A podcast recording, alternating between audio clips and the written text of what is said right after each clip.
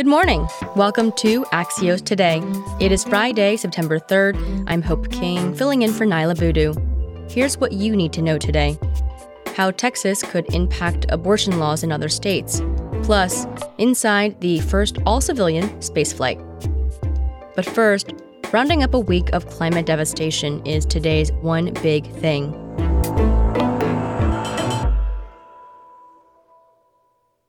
Natural disasters punished the country this week. There's been flooding in Louisiana and now the New York region, alongside wildfires in California and Nevada. Typically on Fridays, we round up the week in politics, but this morning, we're rounding up the week with climate news because it's catching up to us now in our homes. We also want to talk about what we can do to better prepare for and live with more extreme weather events. With us again is Axios climate and energy reporter Andrew Freedman. Good morning, Andrew. Good morning, Hope. Catch us up first on the flooding on the East Coast. We were talking throughout Thursday night, and you mentioned that forecasters had warned of the situation. So, why did it seem like it snuck up on a lot of people? The warnings were there. The advance forecasts were two days in advance that this would be an extreme event.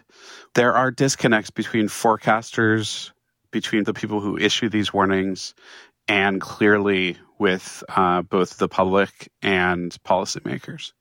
So, we do talk a lot on the show about the policies that need to be put into place to mitigate these disasters, but I also want to know what the average person can do to start preparing for this new reality. And as you said yesterday about wildfires, to now live with these extreme events. Yeah, so people really should educate themselves about what types of disasters they are vulnerable to in their area. There are ways, easy tools online now to tell your vulnerability to flash flooding. There are uh, ways if you are near a forested area in the West and are concerned about wildfire dangers, there are organizations that can give you advice on how to better fireproof your property.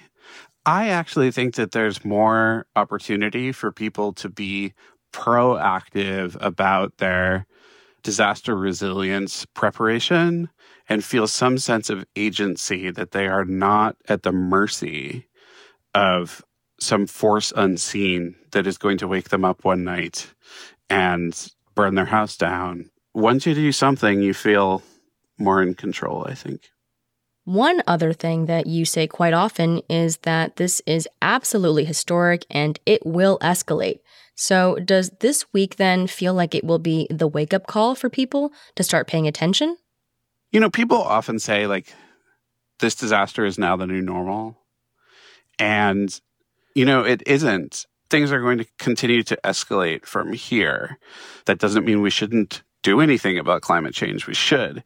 It just means we have to be prepared for where Mother Nature is being pushed and how Mother Nature is sort of pushing back. Andrew Freedman is Axios' climate and energy reporter. Thank you, Andrew. Thank you for having me. We'll be back in 15 seconds with how Texas could reshape the nation's abortion laws.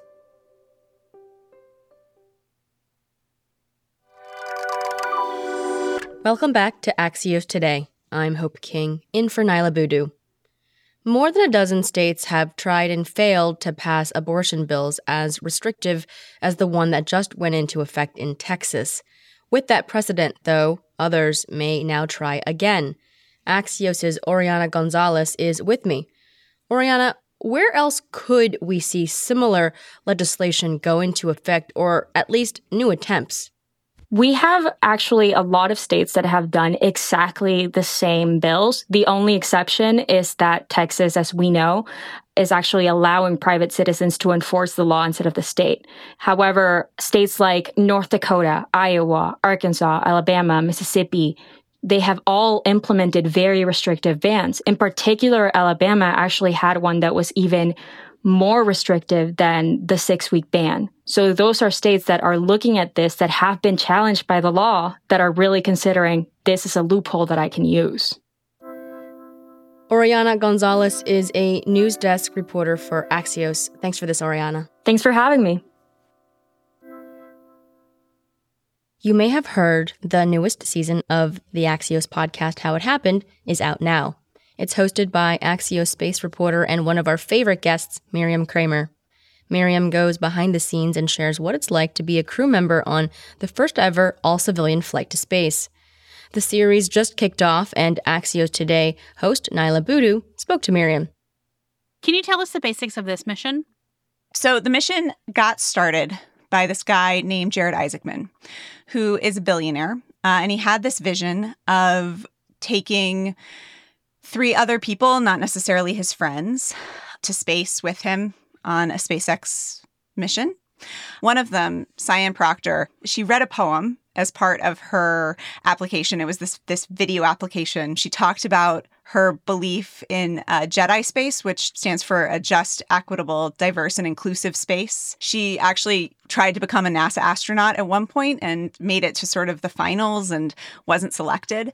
So this has been a long time dream for her. So, for people who are listening to this thinking, why should I care about a billionaire going to space? What would you say to them? I think that the reason that Inspiration 4 really, really caught me was it's not just a suborbital flight. These people are going to spend three days in orbit. They're trying to raise $100 million for St. Jude on top of the 100 million that, that Jared Isaacman is donating as well. And you have a really interestingly diverse group of people that are getting to go. Miriam, I am the generation of Florida kids who grew up watching space launches and was in elementary school when the Challenger disaster happened. What are the stakes here when you have people who are going into space who aren't professional astronauts? Yeah, I mean, Christa McAuliffe was going to be the first teacher in space and she she died tragically in the Challenger explosion. A lot of the rhetoric around Christa McAuliffe was this is an opening of space to ordinary people, just like it is with Inspiration 4 if this succeeds, it will be written as as a huge accomplishment for SpaceX, for private spaceflight, for people who want to go to space. If it fails, it could completely halt the industry in ways that I don't think anyone is really prepared for. Miriam Kramer is a space reporter for Axios and the host of season two of How It Happened, which you can get wherever you find your podcasts. Thanks, Miriam. Thanks so much.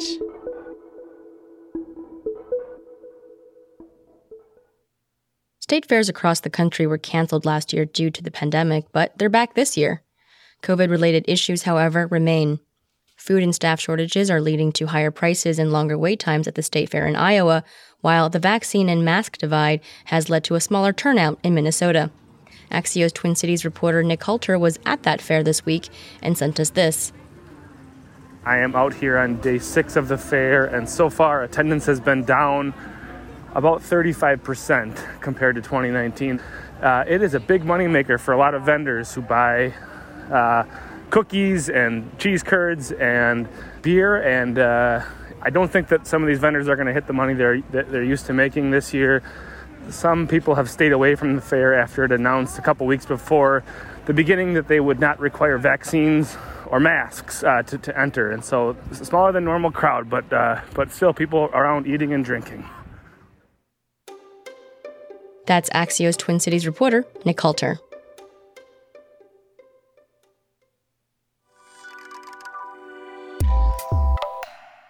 That's all for this week. Axios Today is brought to you by Axios and Pushkin Industries. We're produced by Alexandra Botti, Nuria Marquez Martinez, Sabina Singani, and Lydia McMullen Laird. Our sound engineers are Alex Sugiura, Michael Hanf, and Ben O'Brien.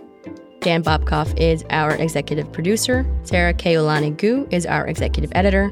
And special thanks to Axios co founder Mike Allen. I'm Hope King. Thanks for having me. Niala is back next week. Stay safe till then and have the best weekend.